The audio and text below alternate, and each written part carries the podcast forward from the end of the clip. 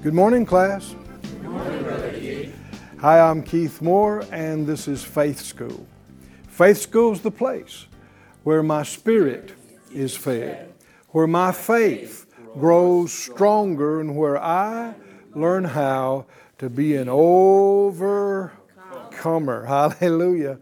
Not be overcome, overwhelmed, defeated, but to be an overcomer. That's a vast difference between being a victim or being a victor, being overcome or overcomer. Come on, say it out loud, class. I am an overcomer in Christ. I am more than a conqueror by the greater one in me.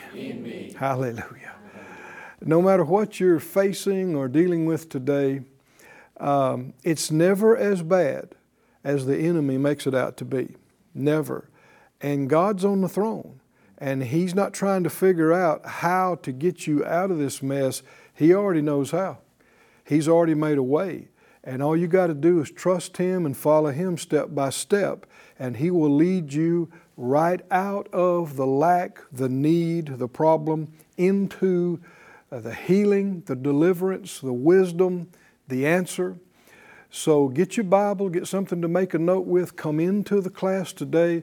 Give the Lord your full attention and full focus for these next few minutes, and you will hear from Him. You're already hearing from Him. Father, we thank You so much. Thank You so much for the privilege of knowing You and for the help of Your Spirit. And we ask for answers today for everybody watching and listening. We ask for the direction and help for right now, for strength. Strengthen everyone in their spirit, in their inner man, by Your Spirit, I pray. And we thank You for answers and help now in Jesus' name. Amen. Amen. Would you look in our great textbook, the Bible, to the book of Acts? And if you haven't been with us on the last number of weeks, we have been on this topic we're calling faith for healing. And anybody remember how faith comes, how you get faith? It comes by hearing, and hearing by the anointed word.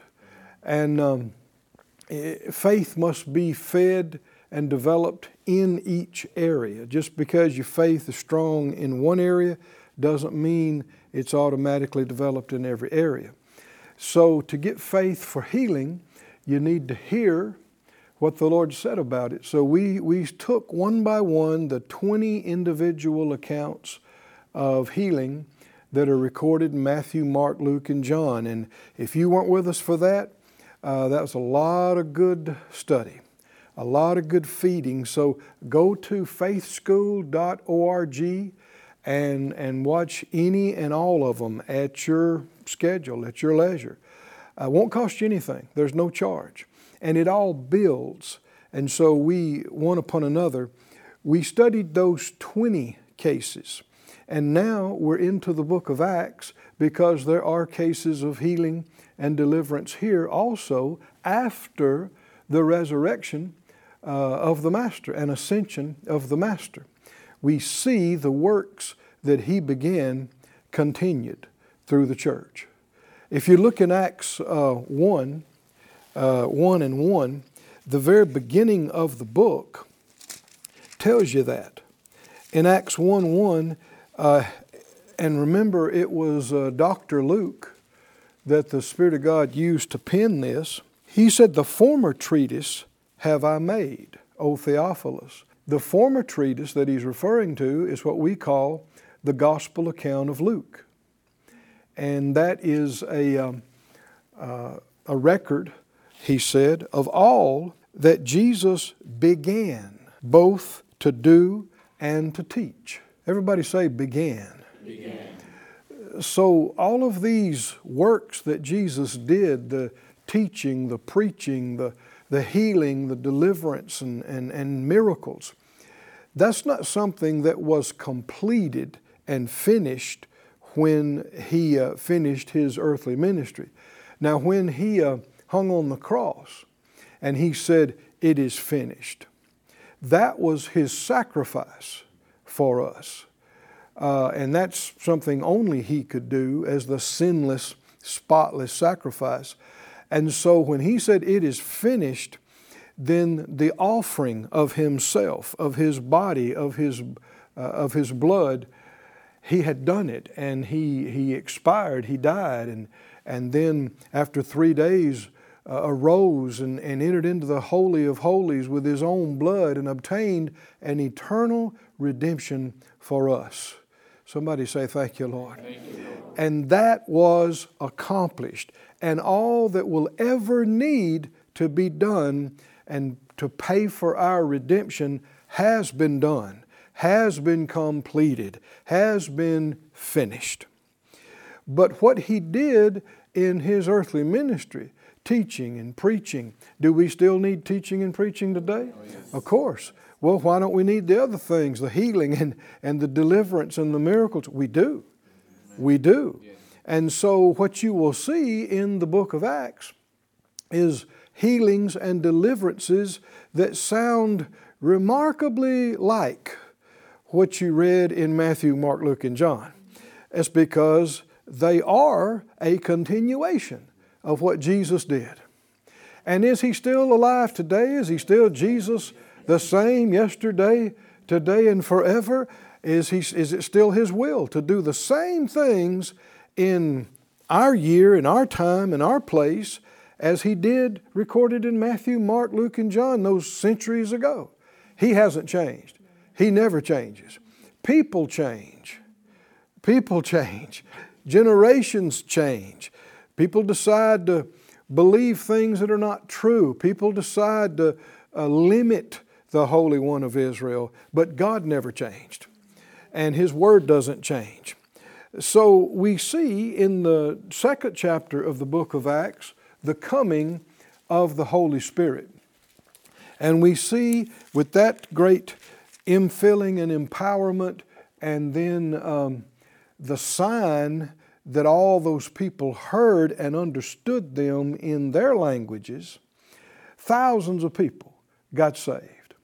And then in the very next chapter, we see, and we studied this one, I guess it was this past week in our faith school classes, that Peter and John went up to the temple at the hour of prayer, and they commanded that lame man that had been lame for over 40 years to rise and walk, and he did.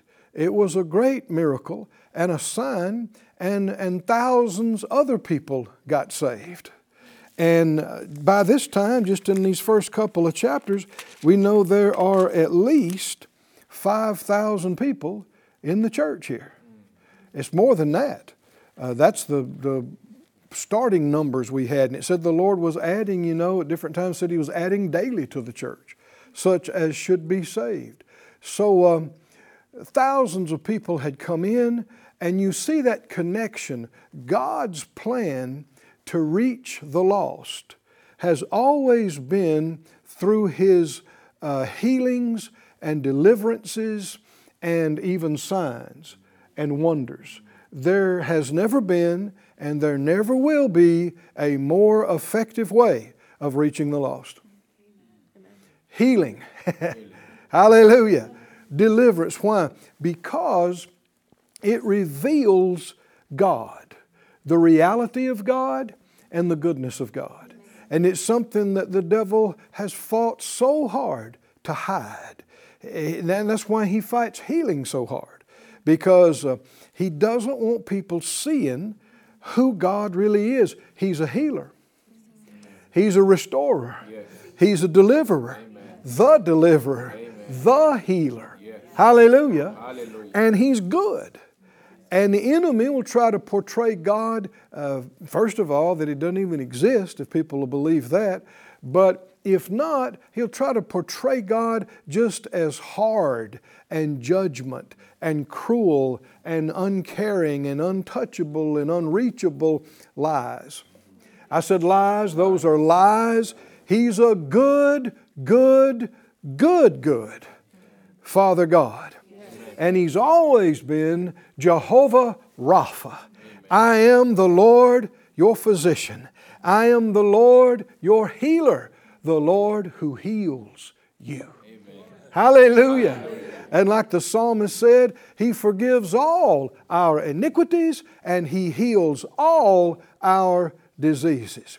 If we believe the first part of the verse, why not go ahead and believe the whole verse? Yes. What do you think? Amen. How many believe it's God's will to forgive all your iniquities? And would you raise a hand and say, I'm convinced, I'm fully persuaded it is God's will to forgive all our iniquities and sins. Well, that's just half the verse there in Psalm 103. The rest of it says, and, somebody say and, who heals all, A-L-L, same word, your diseases. And sometimes people say, well, no, if it was God's will for everybody to be healed, then everybody would be healed. Wrong. Wrong again. You could say the same thing about people being born again. You could say, well, if it's God's will for everybody to be born again, then everybody would be born again. The Scripture said, Peter said, God is not willing that any should perish, but that all should come to repentance. Well, are people perishing? Yes. Sadly, they are. And it's not God's will. Well, why are they perishing? If God's almighty and if it's not His will, how could that be? Because it's not His choice. He has truly given human beings a free will. And He has left it up to us what we choose to believe. We can choose Him or we can reject Him. We can believe what He said, or we can believe any other of a million lies that are floating around in the earth. Thank God for the Bible. Amen. Thank God for the truth. Amen. Jesus said, Thy word is truth. Yes. And what will the truth do for you, class? The truth, if you'll get a hold of it and believe it and receive it and do it, it will make you free. Somebody say the truth. The truth. Oh, thank you for the truth. Thank you for the truth. Is making me free. It's making me free. And part of some of the lies that it will liberate you from is that God doesn't care, or that it's not always God's will to heal, or not always God's will to forgive or save or whatever. Those are lies. And the truth of the Word will set you free from that oppression and that confusion and that darkness. Well, we studied this case in Acts 3 of the healing of the lame man at the gate called Beautiful. And we spent several days on that. If you weren't with us again, go online, faithschool.org, and look it up. Again, no charge. But we see a few chapters later, if you skip on over to the 9th chapter, we see another healing. And you got to remember, this is after the ascension of the Lord Jesus. The Master is no longer on the earth in the flesh just like now. And yet He is here in the person of the Holy Spirit. The Spirit of Christ is with us 24/7, all the time. In Acts 9, notice in verse 32. 9:32 says, It came to pass, as Peter passed throughout all and quarters is added, all places we could say, he came down also to the saints which dwelt at Lydda. If I understand correctly, this place is just, 8 miles southeast now of where the Tel Aviv airport is in Israel. So right around that area. And there he found a certain man named Aeneas, which had kept his bed 8 years and was sick of the palsy or some form of paralysis. And Peter said to him, Aeneas, Jesus Christ makes you whole. Hallelujah. Now, is that good news? Yes. Or is that good news? How about really, really good news, right? Put yourself in Aeneas' place. You've been bedfast for 8 years. The bigger part of your body doesn't work. This word palsy there, it means that whatever the part of the body is, it won't contract. It won't become firm. It's loose and permanently relaxed and non-functioning. Paralysis and non-functioning. I don't know if it was a nervous problem, nerve damage, I'm saying, or what kind of disease it was. But for 8 years, he has been bedfast. And Peter comes to town. Hallelujah. Hallelujah. And he, I guess, hears about his situation, and he goes to see him. And he said, Aeneas, you know the Lord will call your name? Yes. Mm. I said, did you know the Lord will call your name? Yes. He knows your name. He knows the very number of the hairs on your head. You don't keep up with that. Right? If I asked you right now, you wouldn't have a clue. Some of us might say, well, less than we used to have, but we don't know. Don't know. He keeps up. Why would he say that? He cares more about you than you do. Praise God. He cares more about you than you care about you. He's keeping up with things you don't care about. You're not even making the effort or taking the time to keep up with. And he called his name, Aeneas. Aeneas. You know, it reminds me of when Hannah, prayed for a baby in the Scriptures, and the Lord gave her, by the power of God, gave her the ability, and Samuel was born. And then he was loaned or given to the Lord, and they brought him to the temple. And as a young boy, when he lay down to go to sleep, he heard, Samuel. And so he jumped up. He's just a boy. He jumped up and ran in to the high priest Eli and said, huh, what you need? And Eli said, I didn't call you. Go back and go to sleep. Remember, he's just a young boy. So he goes and lays back down, and after a little while he hears, Samuel, Samuel.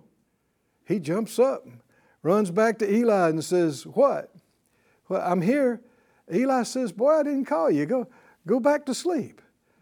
And so he went back and laid down to sleep. And again, Samuel, this time the high priest realized, something's going on here. He said, that's the Lord calling you. He said, go lay down, and if he calls you again, say, speak, Lord, your servant hears. I'm listening.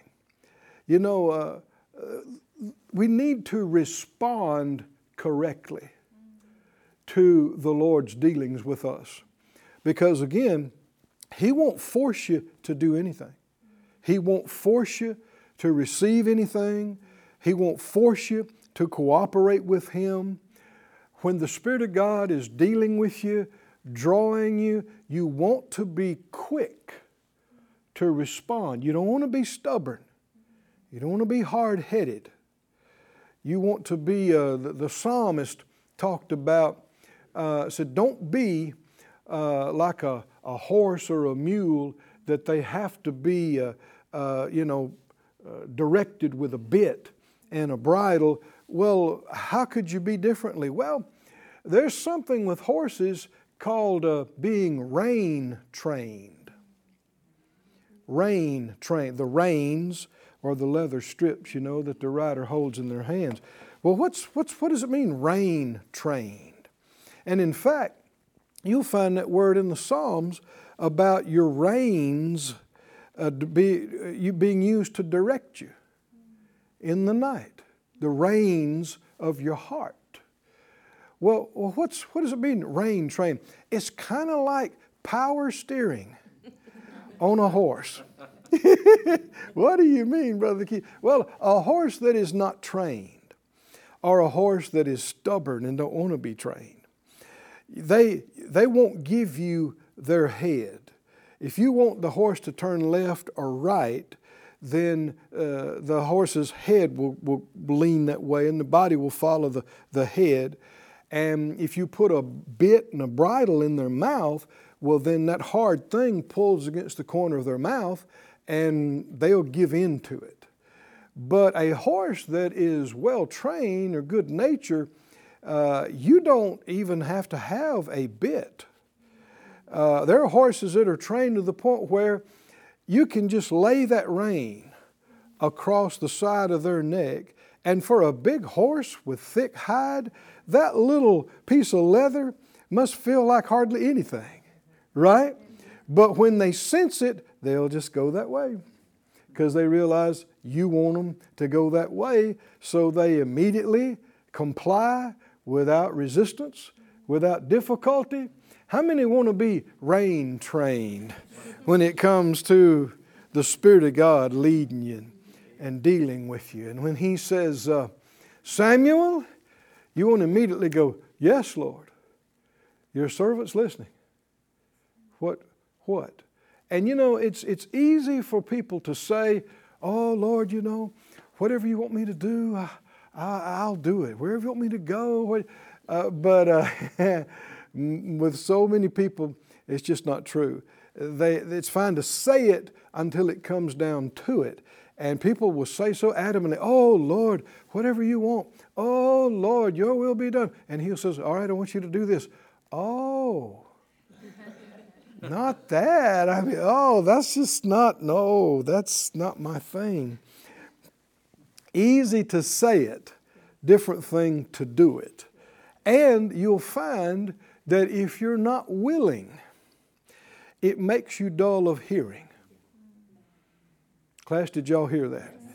If your heart's not willing, it makes your ears dull of hearing. But a willing heart makes a hearing ear. And Jesus talked about this in John 7.